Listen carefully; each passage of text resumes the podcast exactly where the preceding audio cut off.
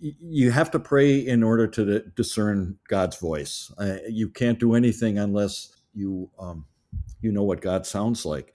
So then, in every important decision, you ask Him what He wants you to do, and then to the best of your ability, don't pay any attention to what anyone else says. You just do the right thing. This is Manna